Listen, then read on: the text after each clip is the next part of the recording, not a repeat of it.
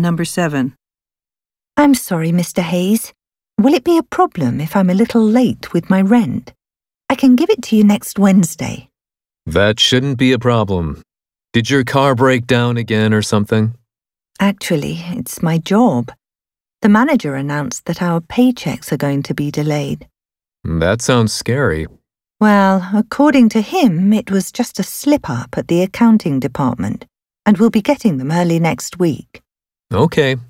Let me know if you need more time. Question. Why is the woman's rent going to be late?